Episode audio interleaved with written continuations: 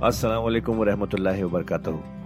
ख्वातीनो हज़रात, आपका कुरान की तफसीर में खैर मकदम है। अल्लाह ताला ने हमारे नबी पाक सल्लल्लाहु अलैहि वसल्लम के ज़रिए एक ऐसी नेमत, एक ऐसी गाइड अता की है, जो हमारी ज़िंदगी को अल्लाह की राह पर चलाने के लिए काफ़ी है। और वो गाइड है कुरान मजीद। हम सब ये तो जानते ही हैं कि कुरान पढ़ना कितना सवाब का काम है, कितनी नेकियाँ मिलती हैं, और हो भी क्यों ना अल्लाह के अपने अल्फाज जो है पर क्या हमने कभी ये रुक कर सोचा कि कुरान को समझ कर पढ़ने की भी ज़रूरत है? इसलिए हब हब पर आपके लिए लेकर आया है एक ऐसा पॉडकास्ट जो कुरान की तफसीर समझाने में मदद करेगा। इस पॉडकास्ट का नाम है तफसीर कुरान विद डॉक्टर इसरार अहमद। तो आइए हम सब मिलकर डॉक्टर इसरार के ज़रिए की गई इस कुरान की तफसीर को सुने और अल्लाह की राह पर चलने का वादा करें। हिदायत कुरानी का नुकता आगाज़ यह है कि इंसान ये समझ ले कि जो असल हकीकत है वो मस्तूर है, निगाहों से छुपी हुई है। सामने जो कुछ नज़र आ रहा है। एक इंग्लिस्तान के बहुत बड़े फलसफी की किताब का उन्वान है appearance and reality reality and appearance Bradley की किताब। अपियरेंस जो कुछ नज़र जो कुछ नज़र आ रहा है, ये हकीकत नहीं हकीकत इसके पीछे है। और कन्फ्यूशस का एक जुमला है, जो बहुत बड़ा हकीम और फलसफी था चीन का। बहुत बड़ा हकीम और फलसफी। और हो सकता है कि नबी हो वल्ला आलम, हम कह नहीं सकते। उसकी तालीम बड़ी अखलाकी तालीम है। और उसका जुमला सुनिए। ये यूमनून बिल गैब की इससे ज़्यादा सही तस्वीर मुमकिन नहीं there are certain things there nothing more real than what can not be seen And there's nothing more certain than what cannot be heard. वो हकाइक जो आँखों से नहीं देखे जा सकते और कानों से नहीं सुने जा सकते, उनसे ज़्यादा यकीनी और वाकई हकाइक और कोई नहीं। There is nothing more real than what can not be seen there is nothing more certain than what can not be heard अल्लजीन यू मिनून बिल व यकीम सलाह नमाज़ कायम करते हैं। वमिम्मा रजकना हूँ उनफिकून और जो कुछ हमने उन्हें दिया है उसमें से खर्च करते हैं खैर में भलाई में नेकी में अबनाए लौ की हाजात को रफा करने में लोगों की तकलीफें दूर करने में खुद अल्लाह के लिए अल्लाह की रजाजुई के लिए अल्लाह को कर्ज हसना देते हुए वल्लजीन यू मिनून बिमा उनजिला का और वो के जो ईमान रखते हैं उस पर भी जो आप पर नाजिल किया गया है मोहम्मद सल्लल्लाहु अलैहि और उस पर भी कि जो आपसे पहले नाजिल किया गया। ये बहुत अहम अल्फाज है, इसलिए कि आमतौर पर आजकल हमारे यहाँ ये ख्याल फैला हुआ है कि ये तौरात और इंजील के पढ़ने का कोई फ़ायदा नहीं, कोई ज़रूरत नहीं। कोई ज़रूरत नहीं कि हद तक तो शायद बात सही हो, लेकिन कोई फ़ायदा नहीं, ये बिल्कुल गलत है। ये इब्तदा है कुरान की, और किस कदर एहतमाम के साथ कहा जा रहा है। ईमान सिर्फ़ कुरान पर नहीं, उस पर भी कि जो उससे पहले नाजिल किया। और सूरह निसा की आयत, और सूरह निसा नाजिल हुई है कहीं जाकर सन छह हिजरी में। या यूहल्लजीन आमनु आमनु बिल्लाह व रसूल ही वल किताब लजी नजल अला रसूल ही वल किताब लजी अनजला बिन कब्ल। तो इससे ईमान जो है तौरात पर और इंजील पर और जबूर पर और सोहफ इब्राहिम पर, इजमाली ईमान की जो अहमियत है उसको अच्छी तरह समझ लीजिए। अलबत्ता यह है कि चूँकि हम समझते हैं और जानते हैं कि इन किताबों में तहरीफ हो गई है लिहाजा इन किताबों की कोई शय कुरान पर हुज्जत नहीं होगी। जो चीज़ कुरान से टकराएगी, हम उसको रद्द कर देंगे। इन किताबों की किसी शय को दलील के तौर पर नहीं लाएँगे। लेकिन जहाँ कुरान मजीद की किसी बात की नफी न हो रही हो तो बहुत से हकायक हमें उन किताबों ही से मिलते हैं। अंबिया के माबेन जो जबानी तरतीब है क्रोनोलॉजिकल ऑर्डर जो है, वो तो हमें तौरात से मिलता है, कुरान में तो नहीं। कुरान में कभी हज़रत नूह का ज़िक्र बाद में है, हज़रत मूसा का पहले। वो वहाँ तो किसी और पहलू से तरतीब आती है। लेकिन वहाँ हमें तारीख मिलती है, इब्राहिम की, इसहाक की, याकूब की मियाँ बनी इसराइल की, मूसा की, ईसा की, ये सारी चीज़ें। तो इसकी अहमियत जो है उसको समझ लीजिए। वल्लजीन युमिनून बिमा उनजिला इलैका वमा उनजिला मिन कब्लिक, वबिल आखिरत आखिरत पर वो यकीन रखते हैं। नोट करने वाली बात क्या है कि बाकी सब चीज़ों के लिए लफ्ज ईमान आया। आखिरत के लिए ईकान। वाकई यह है कि इंसान के अमल के एतबार से सबसे ज़्यादा मुसर से ईमान बिल आखिरा है। ईमान बिल आखिरा है तो अमल सीधा रहेगा कि हाँ, मुझे जवाबदेही करनी है, जाना है, उठना है। अल्लाह के हजूर हाजिरी है। अगर ये यकीन है तो अमल सही होगा। इसमें कमी हो गई तो तोहीद जो है वो भी बस एक अकीदा, एक डॉगमा बन के रह जाएगी। ईमान बिल रिसालत भी बिदात को जन्म देगा। ईद मिलाद नबी बना लीजिए, और कुछ इश्किया आशार कह दीजिए नातिया आशार कह दीजिए, अल्लाह अल्लाह खैर सल्लाह ये ईमान बिल रिसालत के मजर होंगे। अमल इंसान का दुरुस्त होता है आखरत के यकीन के साथ। बिल आखिरत हम यू के नून आखरत पर उन्हीं का यकीन है। उन्हीं का यकीन है, ये हासिल भी है इस एतबार से कि यहूदी में मुद्दा ही थे कि हम आखिरत पर यकीन रखते हैं। यहाँ कंट्रास्ट दिखाया जा रहा है, आखिरत पर यकीन रखने वाले ये लोग हैं। और तावील खास के एतबार से वो लोग मौजूद हैं तुम्हारी निगाहों के सामने। तेरह बरस की मेहनत की कमाई मोहम्मद सल्लल्लाहु अलैहि की। इस किताब की, यतलू अलहिम आयात ही व युजक्कीम व युल्लिमुहुमुल किताब अवल हिकमा। उसका जो नतीजा है, वो तुम्हारे सामने। उलाय काला हुदम रब ये वो लोग हैं जो अपने रब की तरफ़ से हिदायत पर हैं। वो इब्तदाई हिदायत भी उनके पास थी और ये तकमीली हिदायत भी कुरान पर भी उनका यकीन पूरा है और मोहम्मद का इतबा भी वो कर रहे हैं। वह उलाय कहमुल मुफलहून और यही वो लोग हैं जो फलाह पाने वाले। फलाह का लफ्ज कुरान मजीद की बड़ी अहम इतलाह है। मंजिल मुराद को पहुँच जाना। किसी बातनी हकीकत का आया हो जाना। इसीलिए इस पर फिर गुफ्तु इंशाला होगी सुरह मोमिनून के शुरू में। लेकिन ये कि फलाह पाने वाले, कामयाब होने वाले, असल में यही लोग हैं। तो गोया के तामील खास में सहाबा किराम की तरफ़ इशारा हो गया। तामील आम में हर शख्स को बता दिया गया, अगर कुरान की हिदायत से मुस्तफीद होना है तो ये औसाफ अपने अंदर पैदा करो। अब दूसरा ग्रोह। इन लजीन कफर सबाउन अलहिमान हूँ अमलम तुम लायूमिनून यकीन जिन लोगों ने कुफर किया, और यहाँ मुराद क्या है? जो कुफर पर अड़ गए इसको हम तावील आम में नहीं ले सकते।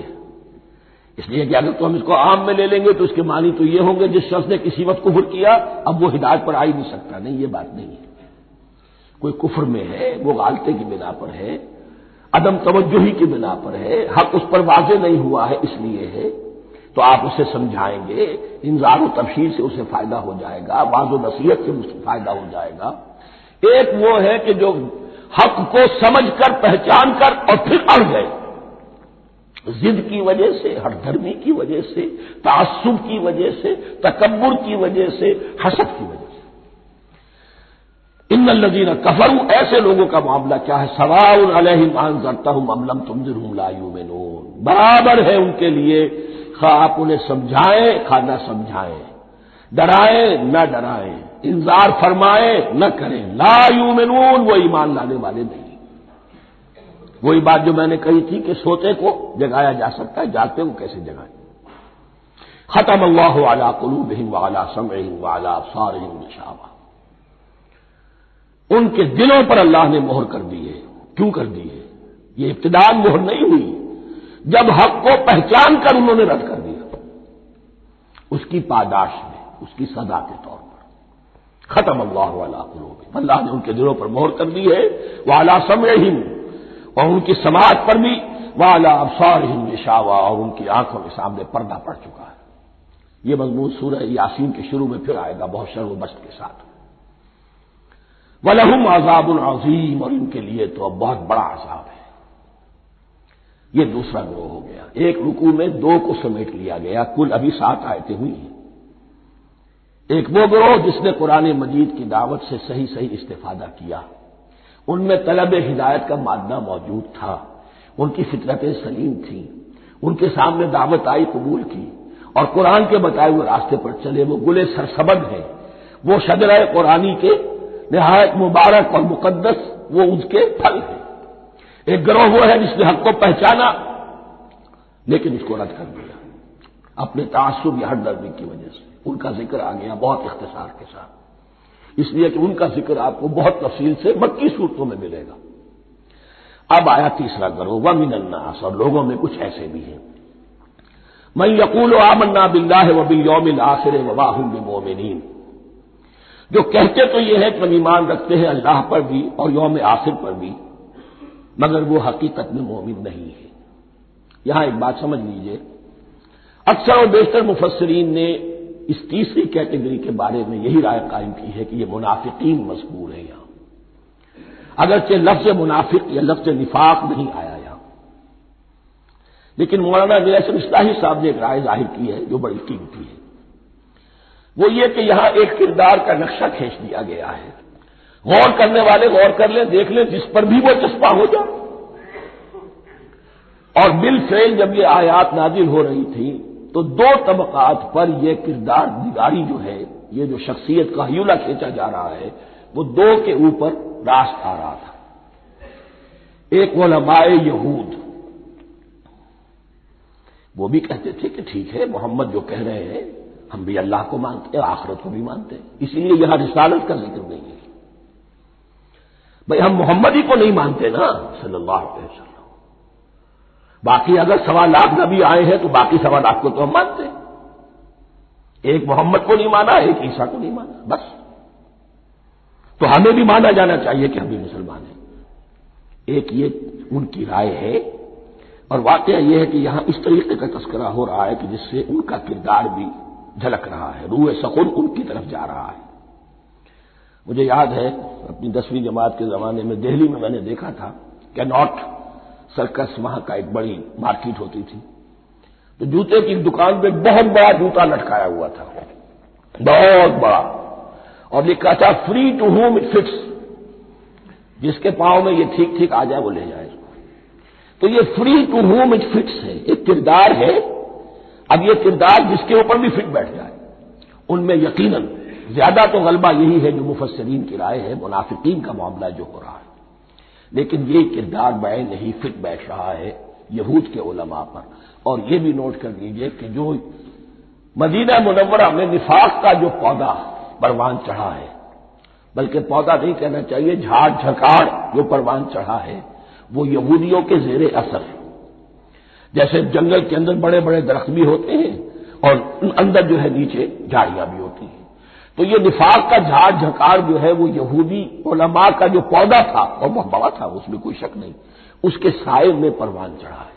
इन दोनों में मानवीय रब्त भी है।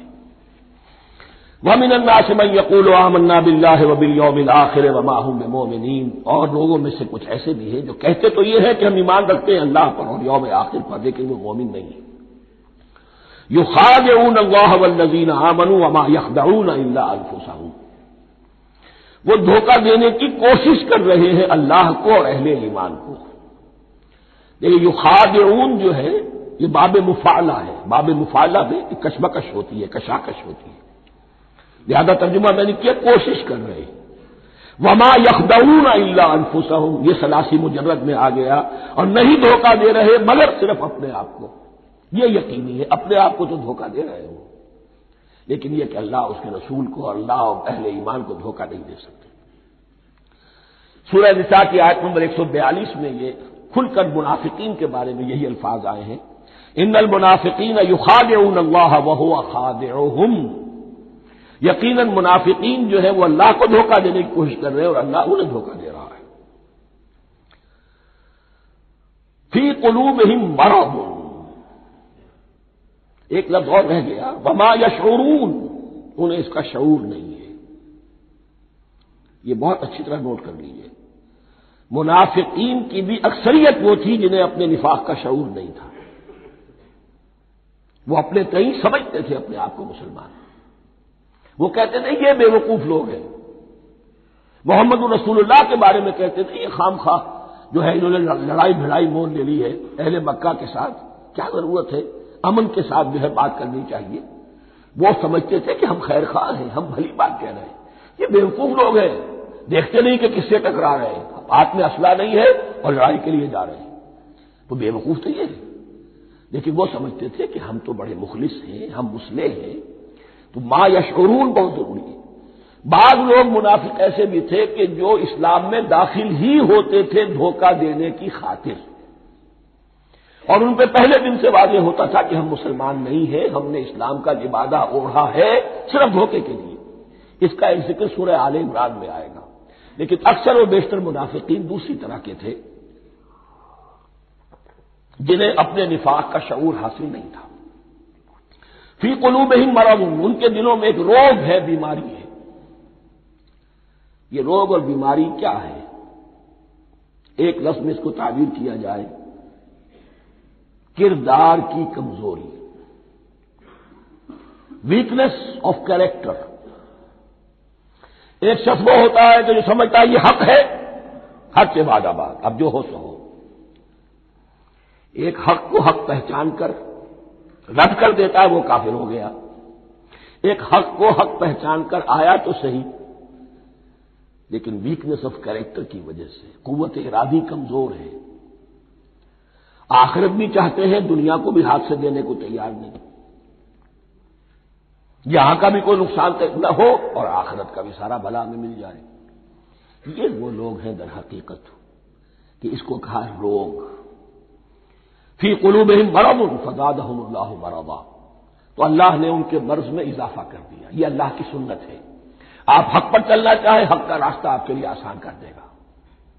आप बुराई की तरफ़ जाना चाहें, बड़ी से बड़ी बुराई आपके लिए हल्की होती चली जाएगी। कोई खास बात ही नहीं। चलो, ये भी कर गुजरो। जब ये कर लिया तो ये भी कर गुजरो। और अगर आप बैन बैन लटकना चाहे तो अल्लाह उसी पे छोड़ देता है। ठीक है? आप समझते हैं, हम कामयाब हो रहे हैं। हमने मुसलमानों को भी धोखा दे लिया, वो हमें मुसलमान समझते हैं। और यहूदियों को भी धोखा दे लिया, वो समझते हैं कि हम उनके साथी हैं। तो समझा, कामयाब हो रहे हैं। हकीकत में कामयाबी नहीं। फ़ी कुलूब मरद फजाद हमल्लाह मरदा वलहम अजाब अलीम बेमा कानू यकजबून और उनके लिए तो दर्दनाक अजाब है अजाबुल अजीम का लफ्ज आया था ऊपर कुफार के लिए वलहम अजाबुल अजीम सातवीं आयत खत्म हुई और अजाबुल अलीम का लफ्ज आया यहाँ उनके लिए दर्दनाक अलमनाक अजाब है बेमा कानू यकजबून बसबब उस झूठ के जो वो बोल रहे थे वहीदाकील अलहम लातुसदू फ़िल्म और जब उनसे कहा जाता था, मत फसाद करो ज़मीन में। मुराद क्या है इससे? कि जब मोहम्मद को मान लिया कि अल्लाह के रसूल हैं, अब ठीक ठीक पैरवी करो, इनके पीछे चलो। इनका हुक्म है तो जंग के लिए निकलो।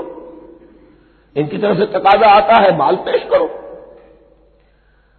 और अगर तुम उससे कतराते हो तो फसाद मचा रहे जमाती ज़िंदगी के अंदर फितना और फसाद पैदा करो लातुसदू फ़िल्म कालू नमा नहनो मुसलहून वो कहते थे नहीं हम तो सुलह कराने वाले हैं इसलाह करने वाले हैं हम चाहते हैं लड़ना बिड़ना कोई अच्छी बात नहीं है टकराओ फसादो ये कोई अच्छे काम थोड़ा ही है बस ठंडे ठंडे दावत देते रहो जो चाहे कबूल कर ले जो चाहे रद्द कर दे खाम खा ये टकराना और ये जंग करना और अल्लाह के दीन को गालिब करने के लिए ये कुर्बानी दो, और ये मुसीबत झेलो, और ये मुशक्कत बर्दाश्त करो, और ये चीज़ छोड़ो, और ये तर्क करो, ये कार्य के लिए। वैदा कील